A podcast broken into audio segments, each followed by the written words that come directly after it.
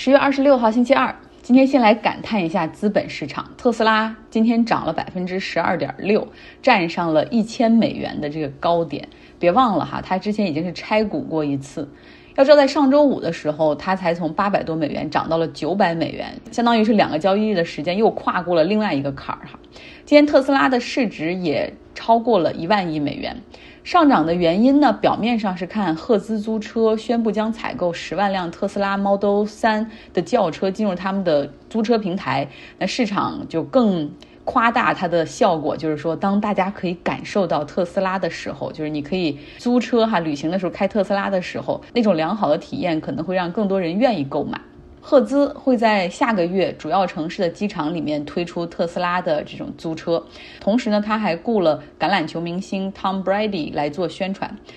去年的这个时候，赫兹被疫情搞到申请破产，卖车、关闭门店、缩减规模哈，这反倒好像让它轻装上阵。那今年它的一大举措就是增加电动车的采购量。过去的电动车占赫兹租车整体这个汽车储备的百分之三，而到明年底，他们要将这个数据提高到百分之二十。那我们再说说特斯拉，它近期呢是分别给它的一些车型涨了价，像 Model S 和 Model X 分别涨五千美元一辆 ，Model 三和 Model Y 分别涨价两千美元。从产能方面，它们的提升虽然是一直有哈，但是因为需求也在上升，所以用户下单购买之后，等待的时间反而变得越来越长了。然后我今天就想，特斯拉到底一年可以交付多少辆汽车？查了一下，二零二零年总共交付了五十万辆汽车，二零二一年截止到九月三十号，它是交付了二十四万辆汽车。其实特斯拉就跟比特币一样哈，就是那种涨得不讲道理。最近比特币涨到了六万美元一个。最高的时候他们涨到了 六点六万美元对一个比特币，而现在跌到了 六点三万美元。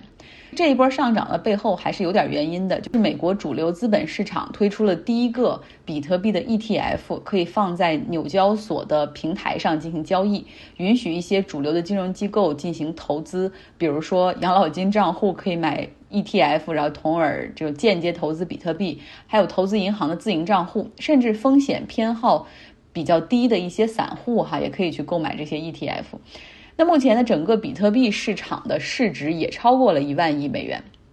其实早在二零一八年的时候，就有一家这个虚拟货币平台交易所啊 ，Gemini 就是那个双胞胎兄弟 Winklevoss 他们俩创办的。那俩人大家还记得吗？高高大大帅帅的，然后他们是扎克伯格在哈佛的大学校友，呃，两个人也都是很精英的那个。他们俩当时在大学的时候就想到说要创办一个社交媒体，然后真的创办了一个叫 Connected U， 呃，然后当时还找来还是一个路人的小渣，然后说你来给我们写代码。那后来 Facebook 出来之后，他们就发现说原来扎克伯格偷窃他们的这种源代码，然后以及他们这种 idea 哈，社交媒体的 idea， 所以于是还把 Facebook 告上了法庭。 Facebook 给了他们六千五百万美元进行了和解。这兄弟俩后来也在科技圈创业，早早就布局了虚拟货币，还在比特币上面颇有建树。他们的公司呢，在二零一八年的时候就提出说要推这个比特币 E T F， 让主流的资金可以进入到这个比特币的投资来，但当时遭到了监管部门的拒绝。为什么现在美国证券交易委员会 S E C 却批准了呢？首先呢，推动这个审批的是今年四月份才刚刚上任的 S E C 的主席哈。用国内的朋友最爱说的话就是换一个领导，换一个风格。其实背后的原因就是在过去几年里面，很多的主流金融机构他们不停的在游说，因为你想像比特币波动这么波动这么活跃的市场，就是如果是可以让更多的机构投资者进来的话，那么中间商哈，就是什么 deal makers 都是有利可图的。这两天呢是三季度财报陆续发布的日子，像 Facebook 之前一直是各种阴影哈，被举报、被监管、要被罚款，扎克伯格个人还要被起诉。但是因为他们今天发布的这个三季报还不错，三个月的营收是九十亿美元，比去年同期的七十八亿美元高出了不少。它这个今天的交易时间和盘后也都分别涨了 百分之一点七 左右。但是如果仔细看看它这个财报呢，它整体收入的增速还是放缓了。所以能够看出苹果更改了平台条款之后，就是允许散户选择不让这些社交媒体在后台继续搜集咱们的数据，还是真的很有用的哈。所以我想再跟各位苹果用户说一句，如果你还没有去做这个选项的话，不妨找出来设置一下。凭啥咱就允许那些 app 在后台滥用我们的隐私和数据，然后用我们这些东西再去躺着赚钱呢？下面来说一说即将召开的联合国气候大会的消息哈。十月三十一号到十一月十二号，联合国气候变化大会将在苏格兰的格拉斯哥举行，全球的首脑、商业领袖、环保团体还有商业界，大家都会聚在一起去探讨对抗气候变化和节能减排的路线图，争取哈要达成一份协议的。上周的英国的 B B C 他们获取了一份大会的内部文件，然后里面就说像沙特、日本、澳大利亚这些国家都在积极的游说，就是不要过快的去做出放弃化石能源的承诺。日本我们懂哈，因为它现在核电也没有办法大力发展了，这因为福岛的阴影还在那儿。另外呢，风资源他们也是刚刚开始开发，然后速度也很慢，所以他们希望这个过渡可以是缓慢的。那沙特和澳大利亚这两个国家则更多的是从他们的经济角度、商业角度出发。沙特是个产油大国，一年从石油中获得的营收是一千五百亿美元。澳大利亚是产煤大国，一年的营收从这一项里就是七百四十亿美元。那这两个国家过去也从来没有在气候变化领域做出过任何承诺，所以这消息一爆出来以后就被所有的舆论吊打，马上就成为了这个气候变化时代的邪恶轴心。一看这个影响太差了，沙特马上就跳出来承诺说他们要在二零六零年实现碳中和，要发展储能技术等等新技术，逐步退出化石能源的开采和使用。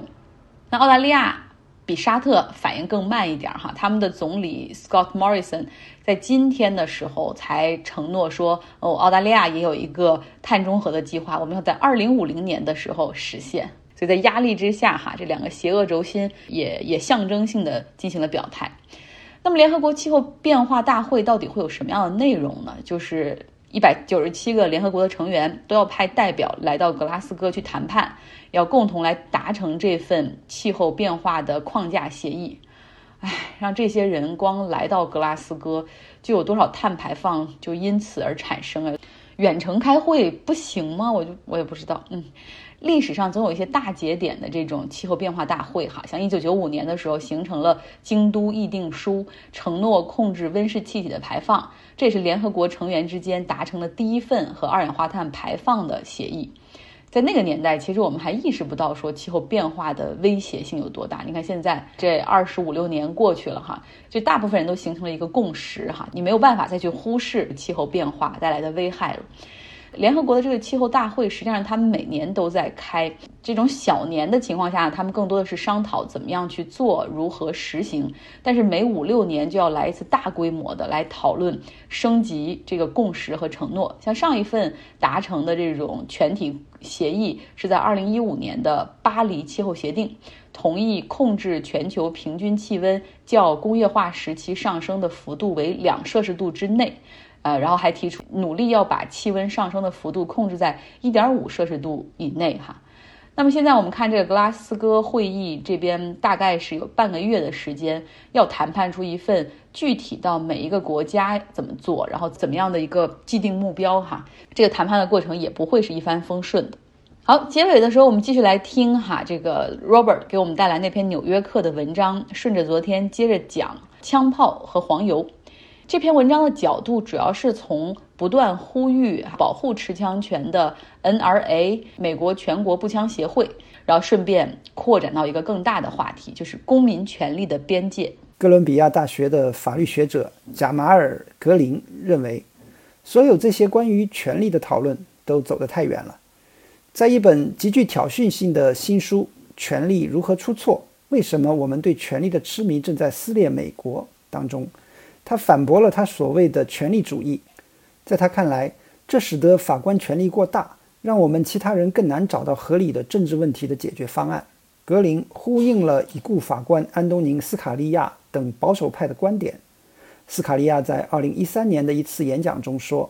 法院不能发明新的少数群体来获得特殊的保护。这些言论针对的是那些越来越接受同性恋者有权与伴侣结婚的宪法观点的法官们。但格林并不是保守派，他的书是出于对种族主义和不平等的自由主义的关注。对格林来说 N R A 的故事只是又一个例子，说明了权力语言的诱惑力和破坏力。权力法案是一七九一年加入宪法的十项修正案。格林写道，第一修正案不允许国会禁止宗教自由或限制言论自由，其初衷不是为了保护个人，而是为了保护教会等地方政治机构免受联邦干预。而今天，该法案限制了对从政治竞选到药品广告的所有监管。第二修正案所声明的保障人民持有和携带武器的权利，通常以其第一句话的意义为中心，其中规定了维持良好管理的民兵的重要性。在独立战争之后的美国，这样的民兵组织的一个目的是镇压被奴役人民的叛乱。在一些州，这种被奴役人民占人口的很大一部分。一九九八年，法律历史学家卡尔·伯克斯发表了一篇有影响力的文章，指出这才是第二修正案真正隐藏的目的。一七八八年，帕特里克·亨利在一次辩论中说，如果发生奴隶起义，各州应该有权在必要时动员民兵。美国全国步枪协会的历史还追溯不到民兵时代，它成立于南北战争之后不久，其使命和它与政府的复杂关系同步发展。特别是在成立的初期，全国步枪协会提供射击训练，部分是为了确保公民能够帮助军队保卫国家。拉孔贝将该组织在这几十年中的做法称为准政府组织。从二十世纪三十年代开始，全国步枪协会将注意力转向反对限制枪支销售或使用的立法。拉孔贝分析了该组织杂志《美国步枪手》中使用的语言。该杂志将枪支拥有者视为对保卫美国至关重要的爱国者。全国步枪协会反对强制枪支登记，坚持认为这可能是没收枪支的第一步。该组织在一九四零年的一篇社论中指出，英国枪支条例使该国人民解除了武装，对枪支一无所知，因此容易受到犯罪分子和外国侵略者的攻击。拉孔贝的一个最令人惊讶的发现是，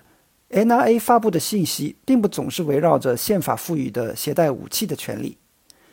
他使用了一种称为自动主题建模的技术，来跟踪该组织历史上不断演变的信息发布，发现了第二修正案是在二十世纪七十年代之后才成为 N R A 的主要焦点。随着约翰·肯尼迪总统的被刺，有关枪支管制法的辩论越来越激烈，该组织的声誉也越来越两极分化。因此，全国步枪协会开始淡化军事准备的主题，他们开始花更少的时间询问公民能为政府做些什么，而花更多的时间询问他们的政府可以给他们做些什么。拉孔贝发现，引用第二修正案的全国步枪协会社论倾向于将枪支描绘成一种抵抗来自自己政府的暴政的手段。该组织对枪支限制的反对越来越接近彻底化。携带武器的权利是美国的第一自由，这个权利可以阻止政府剥夺所有其他的权利。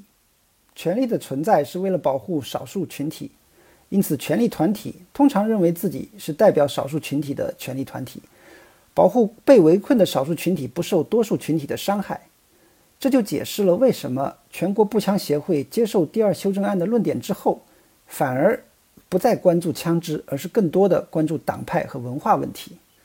特朗普出现之后，全国步枪协会找到了一个有着共同的文化关注的总统。尽管特朗普并不总是与 N R A 一样坚决反对新的枪支限制法案。二零一八年，佛罗里达州帕克兰一所学校发生枪击案，造成十七人死亡。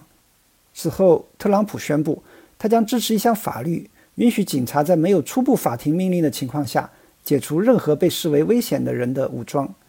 他在一次电视会议上说，先把枪拿掉，然后再走正当的程序。他的政府从未实施过这一个提议，但在那一年的晚些时候，他单方面地禁止了撞火枪托的销售。撞火枪托是一种能够让半自动步枪持续开火的配件，可以把市面上可以轻易买到的半自动步枪改造成销售受到严格监管的机枪。全国步枪协会对这个禁令的反应非常温和。一位发言人告诉美联社，该组织感到失望。今年早些时候，上诉法院法官做出了更强烈的反应。他在一场有关禁令的诉讼中裁定，特朗普政府越权可能会威胁到人民的自由权。显然，全国步枪协会的法律策略选择得当。